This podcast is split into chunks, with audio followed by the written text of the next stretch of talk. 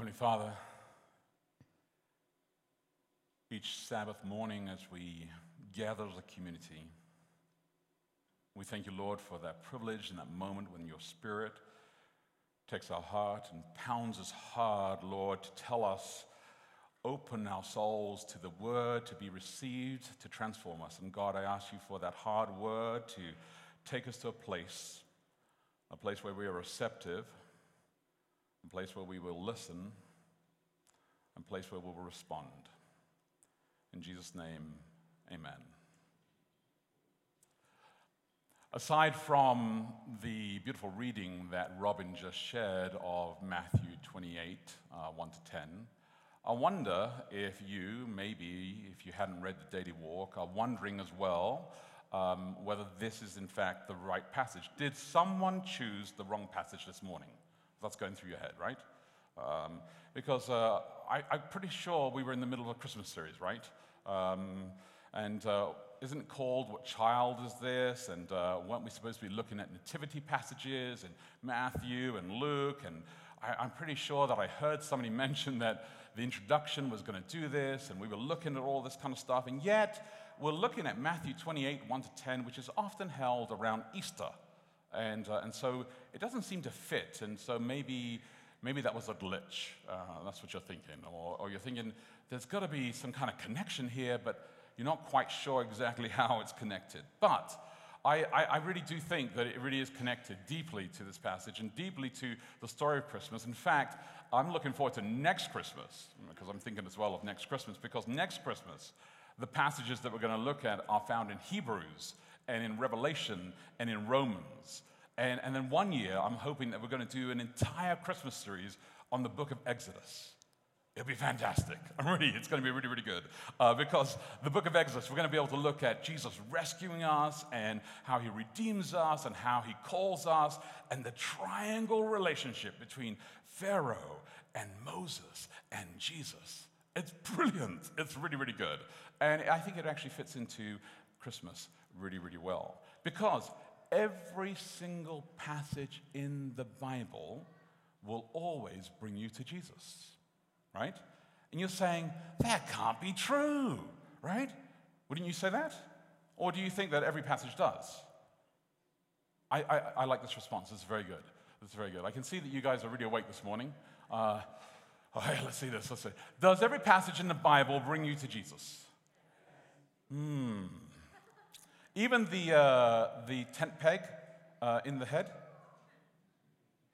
You're like, oh, I don't know. I don't know. That was, I was a little suspicious, that one. Uh, but every other passage brings us to Jesus. you sure? I mean, of course it brings you to Jesus, even the tent peg in the head. It really does. If you read the context of the story, if you read the thread of the story, if you understand what it's all about, if you start to understand that God had called a great prophet, this woman, if you understand that the story is that God is not afraid of the reality of the story, and He says, I called this woman together, He raised a prophet, He anointed her, He ordained her, and He said that He sent her forward. And as a result of this, there was 40 years of peace in Israel, in the land for that. And because of this, there was this battle that took place. And yes, the tent peg was placed inside the head. It was uh, a bit brutal inside there. But there was victory taking place because this woman, Deborah, received the ordination, received the blessing from God, and followed the word of God, and there was peace in the land inside there. And yes, you can find God in every single passage if you are looking for God. It's fantastic. So, to learn these deep lessons through hard stories is very important. And I'm thankful, I'm thankful that the Bible is honest. There are many historical books especially very old historical books that are very one sided. They only share uh, a kind of a glorious history. Um, they describe only one facet of history. They don't want to tell you the gritty, poor side of history. They only want to tell you a portion of it. Uh, they don't want to tell you that they lost all the battles. They only want to tell you the battles that they won, right? Whereas in the Bible, you see it all because God is saying, I'm just going to tell you the truth. I'm going to just lay it all out there. And inside the midst of that truth, you'll see God interacting and living inside there. As I said, I saw my parents last week uh, in England, uh, and uh, my father brought out uh, this few files, these folders of files. And I didn't know he had these folders of files. And he said, hey, look, you know, you should, uh, you should have a look through these things and see what things you want to keep. I was like, oh, okay. So I, I started leafing through all these files, uh, folders, and, uh, and as I was looking through there, I, I, didn't realize that he had kept, since I was a little child, you know, uh, every school report that I ever had, uh, photos and uh, newspaper clippings of me losing a race and uh, things like that, you know, you know, memories that maybe shouldn't have kept. And so it was just like uh, everything, you know, no, I, mean, I never entered the race. And so he kept all these pictures and all these wonderful things and, uh, and all sorts of stuff, including, you know, all the way through to my very first year of college. He, he even had some of my folders from my very first classes at college. And I, I didn't understand, because uh, I studied at Newbold College in England, but it was uh, an American degree from Andrews University. And so I didn't understand what 100, 200, 300, 400 meant. Um, and so my very first quarter, I took a 400 level Hebrew class. And I was like, I don't know what that means, but I like Hebrew. Let's just dive into that. And I, now I'm like, oh, maybe a 100 level would have been a better choice at the first freshman quarter. But, you know, and I was the kind of student who would uh, take notes in class and then go home and then rewrite all my notes again in calligraphy. Um, and so I have, like, all of my notes, they look brilliant. They did not reflect in my grades, um, but they looked good. And so uh, they're, they're, kind of a piece of art. Um, and uh, it's probably because I spent days rewriting the notes, and, uh, you know, every line, and the fountain pen, and the feather. And so, no, it was, it was that kind of stuff. But as I was looking through all my school report cards, right, from when I was seven years old, eight, nine, ten, uh, I, I, noticed a common thread that was appearing inside there, and uh, it was kind of an interesting thread, and I'll share that in a second. And, and then I noticed that in England, when you're 13 years old, it reminded me of this, they, they kind of funnel you, right? They, they kind of help you to decide your entire life when you're 13. Because um, the way the educational system works is that when you're 13, you have to choose the subjects, the 10 subjects you're going to choose when you're 14, and you'll study. So from the ages of 14 to 16, you will focus on, on 10 subjects, right? And that's what happens from 14 to 16. So when you're 13, you have to choose what these 10 subjects are. And then from 16 to 18, you'll narrow these down to two to four subjects only. That's all you'll study. And then when you're 18, you will know the one single subject at university that you will study.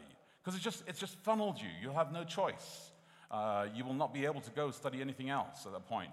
If you wanted to go back at 18 and study something else, you would have to go back and study something else for another couple of years to refocus that. Now, it may have changed in the last 20 years, but it is England, so I doubt it. Um, once established, the sun still doesn't set in the empire. Um, and so at least we'd like to believe so.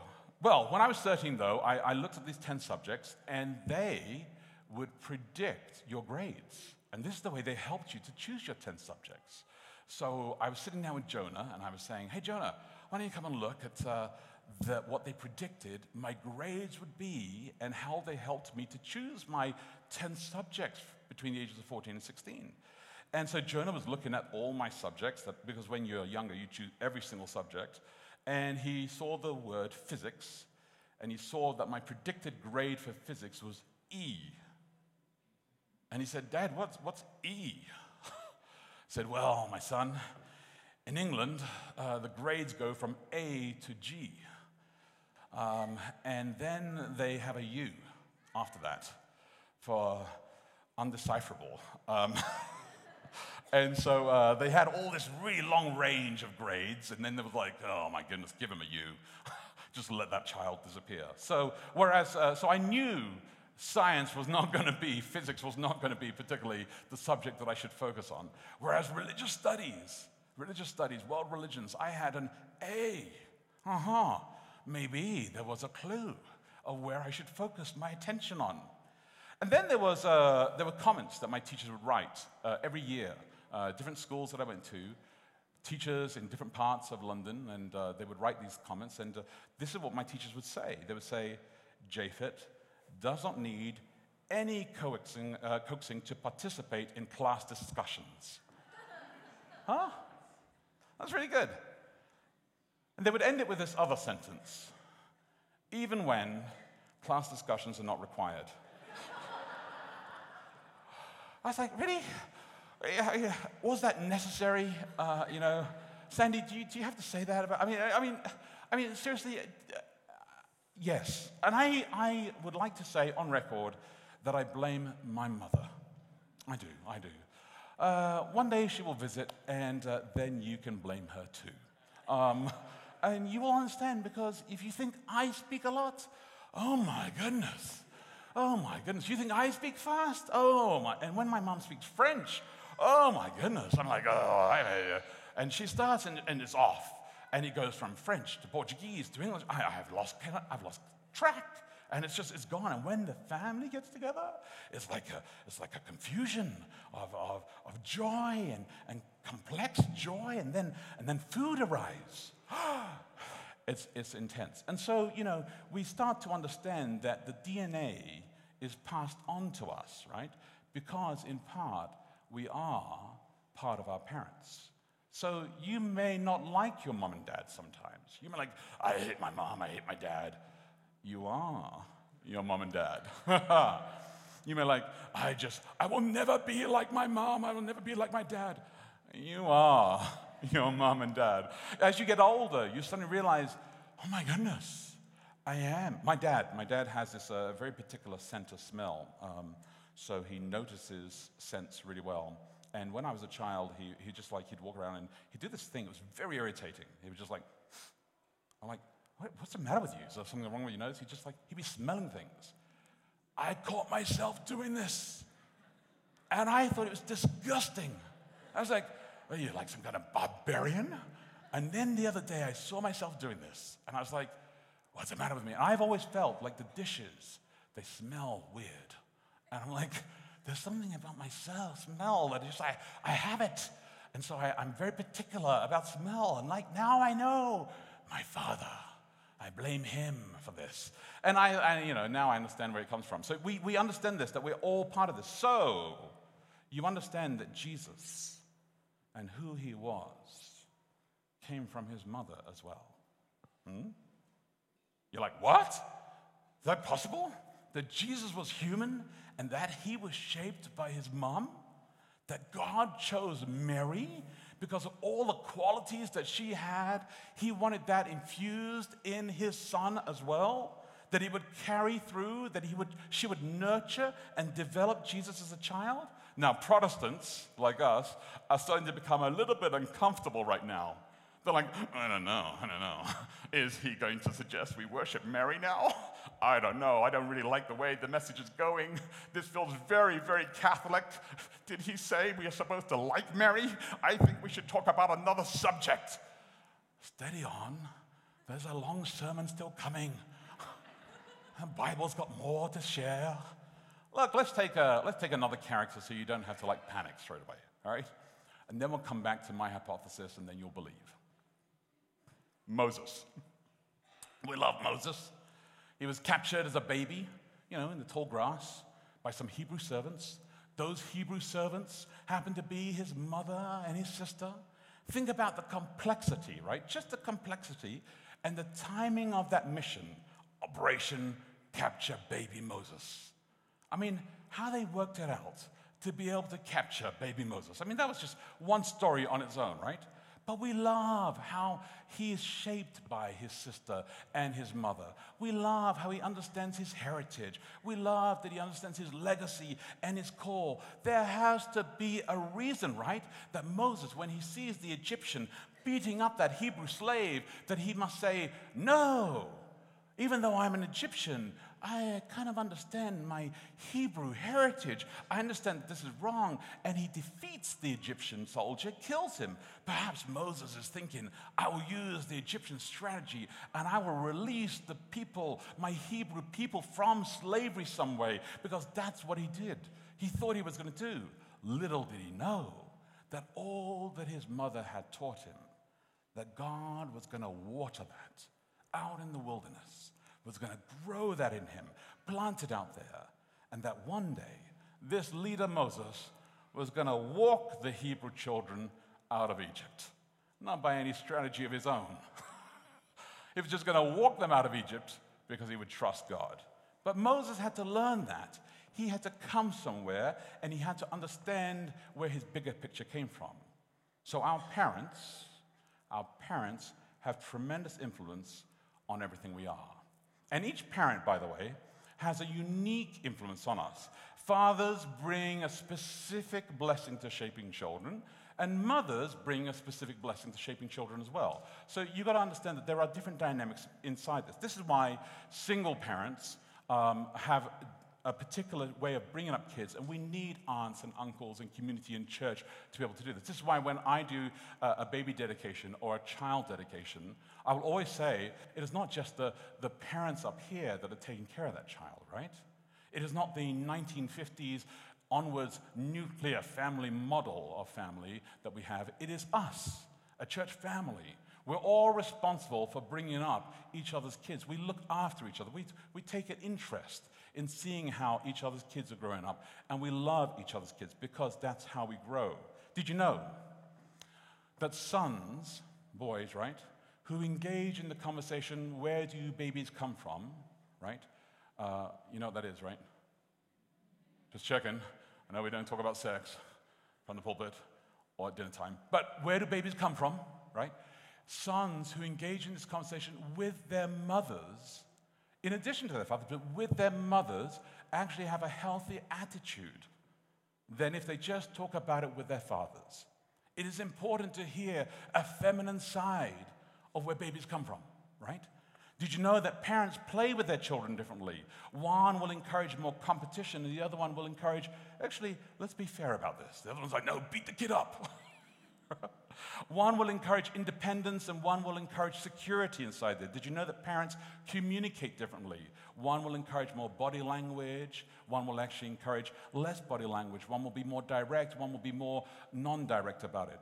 I tell you this because I think it's very important for us to understand that as we grow in this, people understand that we are constantly learning differently.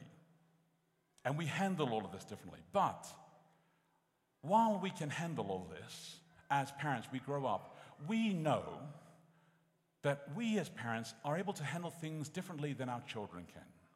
I handle the way people levy things to me differently. Ah, this week on Thursday morning, I was driving along, dropped, I had a breakfast appointment on Pearl Street. I dropped the guy off at uh, like 8 o'clock. And as I dropped the guy off uh, at Pearl Street, I, there was no traffic on the road, two lanes. And I put my hazard lights on so that the, the person could stop. And this car came behind me. And the car could have pulled over to the other lane. But no, no, no. They came right behind me and they placed their hand on the horn and they did not let go. And it was like, like this, right? Then they raised their finger, the other one. and you know what that is? Uh huh. And so, and they raised their finger and the horn's going on. So I thought, I'll see how long this lasts. Why not? I mean, I'm in no rush. So I looked in the mirror and she just laid on the horn. I was like, listen, there's no other cars on the road. Go round me. So the guest, you know, that I was talking to, he stands on the side. He starts texting me. Well, she seems pretty bad, upset. I'm like, I'm like, yeah, I know. She must be having a bad day. Yeah, I know. And we went back and forth. The horn's still going, right? I'm like, people just, and I, I can deal with this kind of stuff, right? But when people hurt my children, it's different. When people hurt my children because they want to hurt me, that's different. When people want to send me a message because they're upset with me, and so they do something to my kids because they know they have power over my kids, that's different. And that's hard. The other day I was flying back somewhere and uh, it was an early morning flight and the cabin was dark and somebody had done something to my kids and um, so I can cry, nobody can see, and I'm mad. I'm texting Becky on the plane, and I'm just like, I'm mad. I'm upset. This is different. Because it's, we were created, right? We were created to love, and we were created to protect, we were created to give. And the thing is that our kids don't even know that something bad has happened to them. They don't even know that they are being hurt to send a message to me, right? They don't know that they're being abused or used. And so it's difficult because you want to go and address this kind of stuff. So now imagine that you were Mary. Hmm? Imagine you were Mary and your son was Jesus. And your son was Jesus, and you knew that God had called you to this, that God had laid this down on you. And you know what's kind of laying ahead, but you don't really know what's laying ahead. And you want to rescue your son, but you can't always rescue your son. I mean, it's a different scale altogether. It's a lot to carry. I don't think we often think about what she must have had to go through, right? To be the mother, to be the person who has to carry all of that. For those of us who are parents, we know what it's like to see our kids suffer and to not be able to do anything about it, and just to watch them, and just to think to ourselves, I would trade myself any day any time than have them suffer. And I wonder how many times Mary felt the same way if she could have traded herself for Jesus. I wonder how many times God the Father wanted to trade himself for Jesus. How many times the Spirit wanted to trade himself. How many times the angels in heaven would have traded themselves instead of Jesus. The complexity when you love someone and you see them suffer and you have to watch it and you can't do anything. It's deep. It's deep. In the Bible, there are 15 passages that talk about Mary or allude to Mary, right? 15 passages in the Gospels. And I looked through all of these passages to try and understand what her journey was and how people connected to her, how they perceived her, how she saw her life, and how she saw the life that she had with Jesus Christ. And I narrowed these down because some of them speak directly to what child is. I mean, which one speaks specifically more broadly about who Jesus Christ is? I narrowed them down to five. I'm going to just address these five. The first two of these are spirit and affirmation. And we've already talked about these, so I'm not going to talk about them today because I mentioned them in sermons already the last two weeks. When we talk about spirit, Mary understood what it is when she received the Holy Spirit talked to her, when she met a cousin and her, that Jesus moved and John the Baptist moved and she felt the Spirit of God. And the affirmation of that with the shepherd saying, Hey, this is the Messiah, we see it. And, and she treasured this in her heart, right? But there are three other great ones that took place. And that's what we're going to look at today. There's the purpose when she was looking for Jesus in the temple. There's the mission with the wedding at Cana. And there's the family in that final weekend. That final weekend where you've got the cross and you have the resurrection. So, question number one. Actually, does anybody have some tissue? Uh, just a Kleenex would be helpful for me. And I'm not fussy about the brand. And then, Matt, I'll probably need you to mute my microphone at that time as well. Thank you. Actually, could I have another breath? now? That's great. If I could just mute my mic.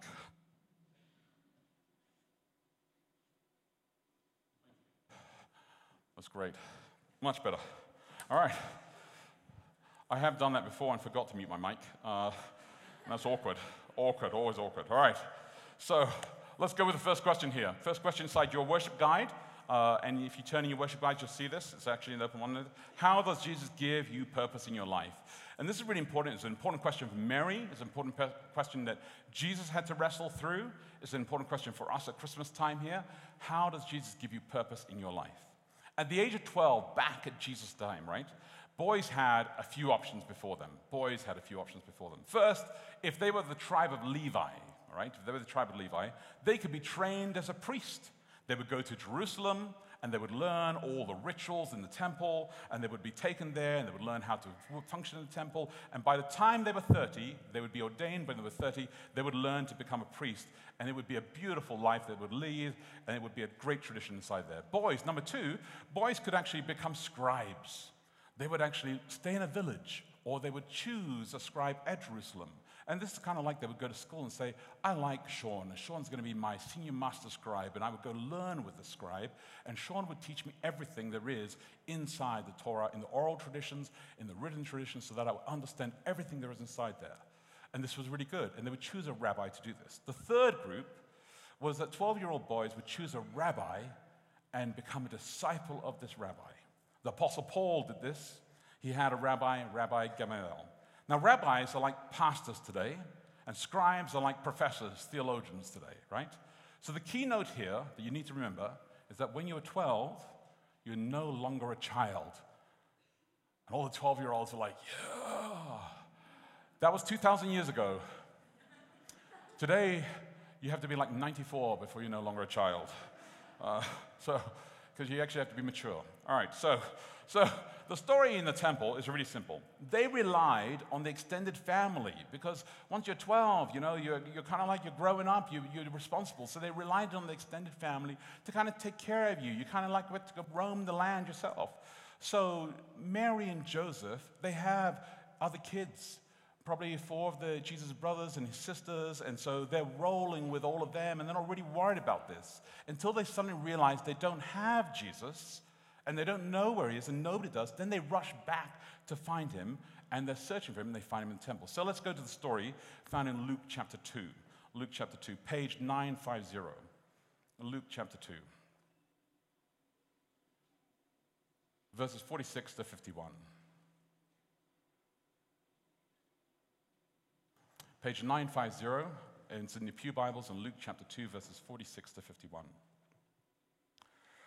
Now it says this After three days, they found him in the temple, sitting among the teachers, listening to them and asking them questions.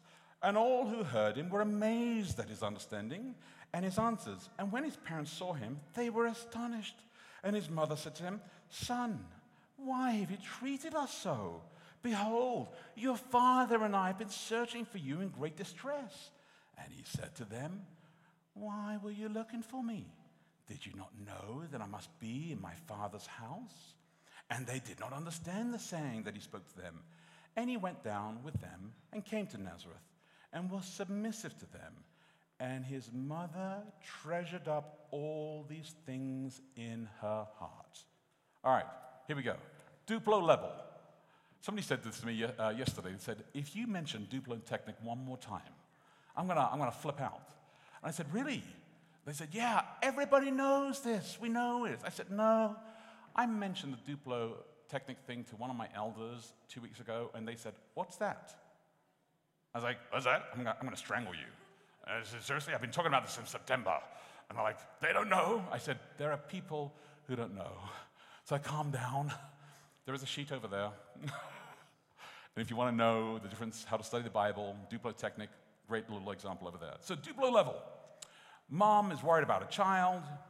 She looks for him. Three days they search. The police are involved. Jesus responds. Mom says, I've been looking for you. He says, But mom, I'm here in the temple. I'm doing my business here. I'm sent for this purpose. He says, All right, I submit to you. That's good. I went home with mom and dad. Everything's cool. Mom's like, I wrote it down in my journal. I like that. I'm happy. Duplo. Everybody's good. Nice story. You can read it to your kids. Everybody's good. You will obey mom and dad from now on. All right. Great bedtime story. And it's all good because that's a great story and it has powerful metaphors inside there. Now, technic level. You ready for this? Three days. Three days. Don't forget the three days. The three days are deeply significant because Mary and Joseph, you searched for three days. And Jesus said, I never left. I wasn't lost. I knew where you were, and I was doing my Father's business. Right? And when's the next time that you're going to be searching for me for three days? The cross to the resurrection. You're going to be searching for me too. And get this I'm going to ask you a question. I'm going to say, Why were you looking for me? And then I'm going to meet you on John 20, and I'm going to say the same thing. Who are you looking for? I'm going to repeat the same question I did with you in the temple. I'm going to repeat it on resurrection morning. I'm going to say the same thing. What are you looking for? I'm on my business.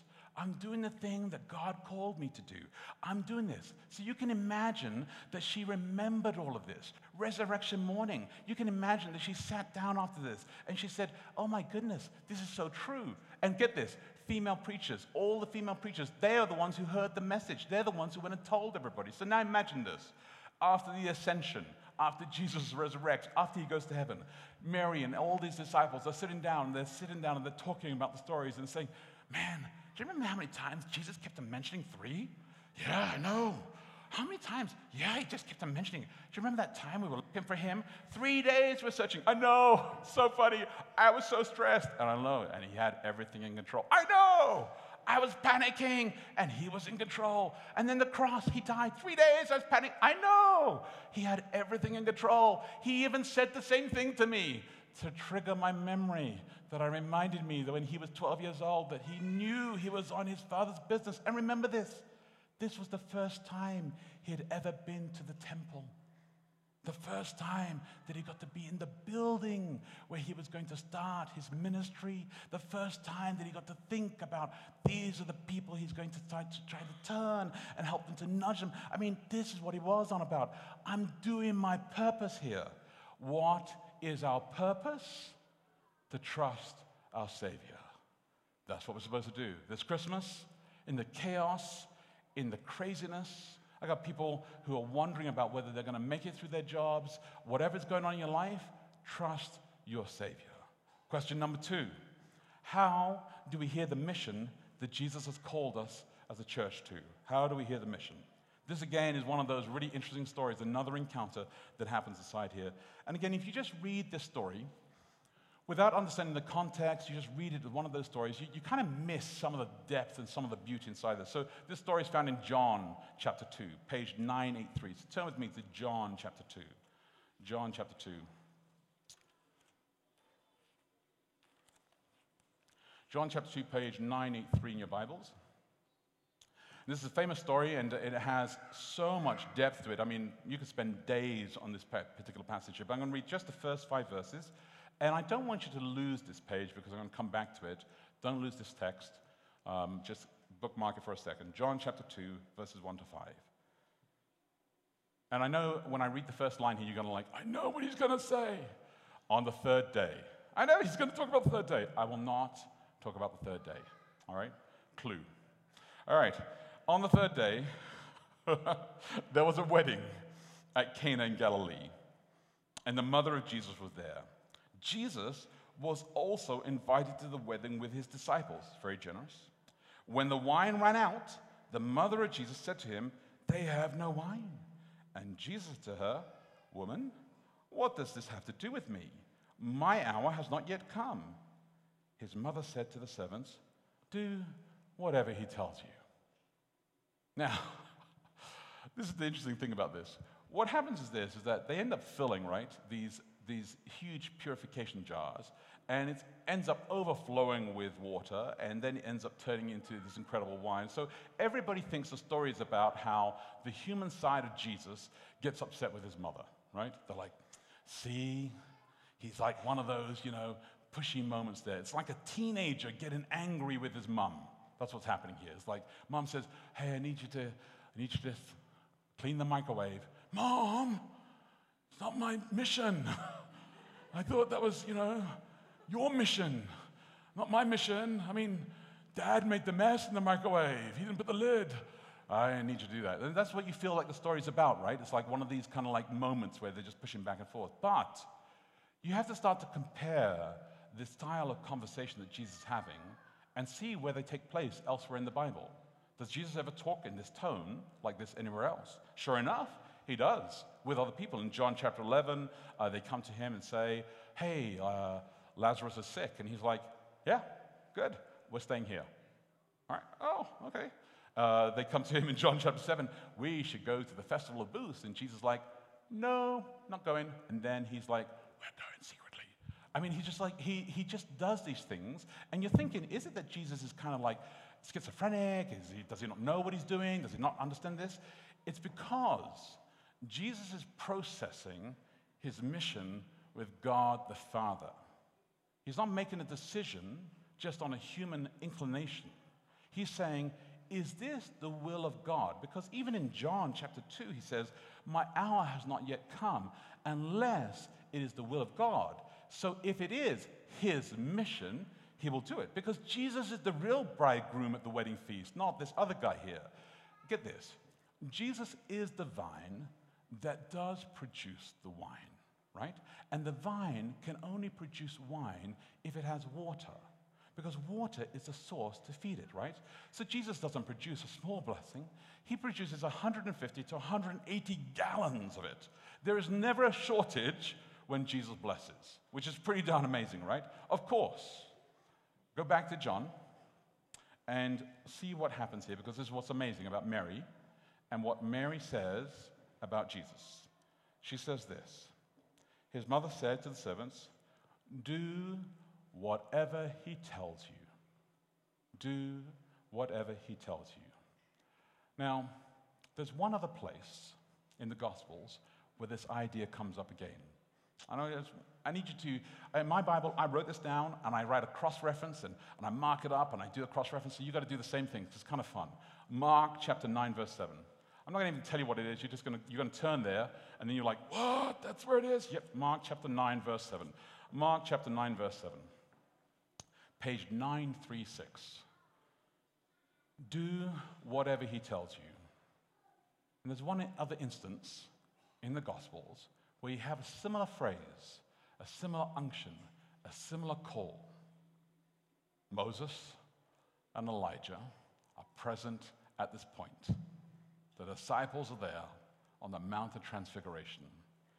In Mark chapter 9, verse 7, a cloud overshadowed them, and a voice came out of the cloud This is my beloved Son, listen to him.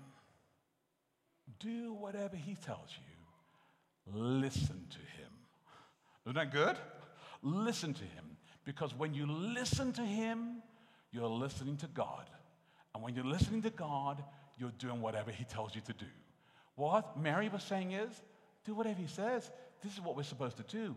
We're supposed to follow God. If you want to understand the mission, if you want to know what we're doing, it should be in line with God. So if the church is not in line with God, it will not work. If we are in the mission with God, it will work. Do what he says by listening to him. Question number three Do we have to wait until we get to heaven for our family to function again? Do we have to wait until we get to heaven for our family to function again? Because I know Christmas is kind of like this uh, incredible gathering time of families again, and it's, it's kind of difficult. In the daily walk this week, I shared with you that it was while Jesus hung on the cross, right? And he looked down at the crowd and he pulled together everybody. There was this tension from the very beginning of his ministry because Jesus didn't choose any of his relatives. This was very not like the people at the time. Uh, he chose disciples and he didn't choose any of his relatives. What he did is he upset some of his family members. And there's lots of accounts in the Gospels where it talks about his family members would turn up and say, They want to speak to you. They're outside. like, okay. And Jesus would say, Well, my family's all inside here. I don't think there's any problems going on. And it would say that the, your brothers are outside and they're upset about what you're doing inside town here. And they were all concerned about this. James, one of Jesus' brothers, didn't even believe him until after the resurrection, and then wrote the great epistle of James, the great letter of James, which is a fantastic letter inside there. So, while on the cross, Jesus looks down at Mary, his mother. He looks at his youngest disciple, John, and he brings them together while on the cross. He tells his mom, See that young guy there, that disciple of mine? You need to take him under your wings. You need to love him like you loved me. You need to grow him. You need to hold him accountable. Yes, he's the son of thunder, but I need you to look after him. And then he turns to John, the young disciple, says, You know, that woman there, That mother, that's my mother. I've cared for her. Since my father Joseph died, I'm the one who's been financially responsible for her. And I need you to take care of her now. She's been the one who's handling all the rebuke from everybody. I need you to be able to handle all of this. And while she's going to go through an incredible, hard weekend this weekend, you will be her son to her and you will look after her and you need to take her home. And he brings them together. You need to protect her and love her and defend her because at the cross, at the foot of the cross, he brings both the disciples and his physical family together. He says, We are united together. And then Sunday morning, Sunday morning, when they find the tomb empty, when they go to meet Jesus resurrected, he tells Mary and he tells them to deliver the news. He says to them, Go tell my disciples. No, he doesn't say, Go tell my disciples. He says, Go tell my brothers. Go tell my brothers. Welcome to the extended family of God. That's what he says now. We belong to each other. You're not just my disciples, you're my brothers and you're my sisters. So, Final question for this morning What gift could you ever give to Jesus? Remember that from Pastor Jessica in the Kids to Life story? What gift could you ever give to Jesus? While he's dying on the cross, Jesus is taking care of everyone else. Sinner on the cross, the soldiers nailing him on the cross, the divided friends and family, he's forgiving and mending. How could we ever repay that? Hey? How could we ever repay that? When he resurrected, he claimed everyone as his family. Those who denied him, he brought them in. How could we ever, ever repay that? The difficulty is that the response is the value you have that you place on it. And it's different to every person. There is no way that I could say, do this, and you will show that you truly value what God has done in your life. Because it's different for every single person.